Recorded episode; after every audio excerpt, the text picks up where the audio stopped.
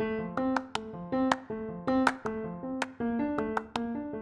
I am Daniel Lucas and welcome to Movie 101 Review.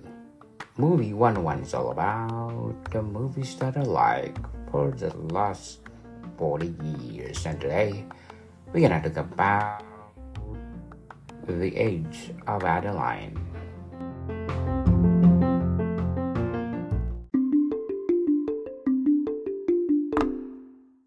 The Age of Adaline is a 2015 American romantic fantasy film directed by Lee Toland Krieger and written by J. Mills Goodloe and Salvador Paskowitz. The film stars Blake Lively as Adaline with Michelle Huisman, Kathy Baker, Amanda Crew, Harrison Ford, and Ellen Burstyn. Narrated by Hugh Ross, the story follows Adaline Bowman, a young woman who stopped aging following an accident at the age of 29.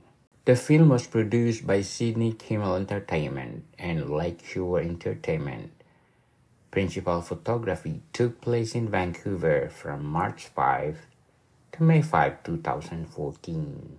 It premiered in New York City on April 19, 2015, was cinematically released in April 24 in the United States by Lionsgate. It received mixed reviews from critics, with many praising Lively and Ford, citing their performances as some of their best work in recent years. A modest box office success, it grossed 67 or 65.7 million dollars worldwide on a 25 million budget. The film received two nominations at the 42nd Saturn Awards and for Best Fantasy Film on one of the Lively for Best Actress.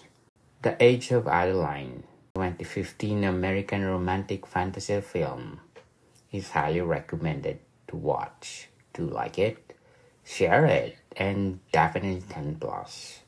Modicum people. Thank you for listening and see you soon.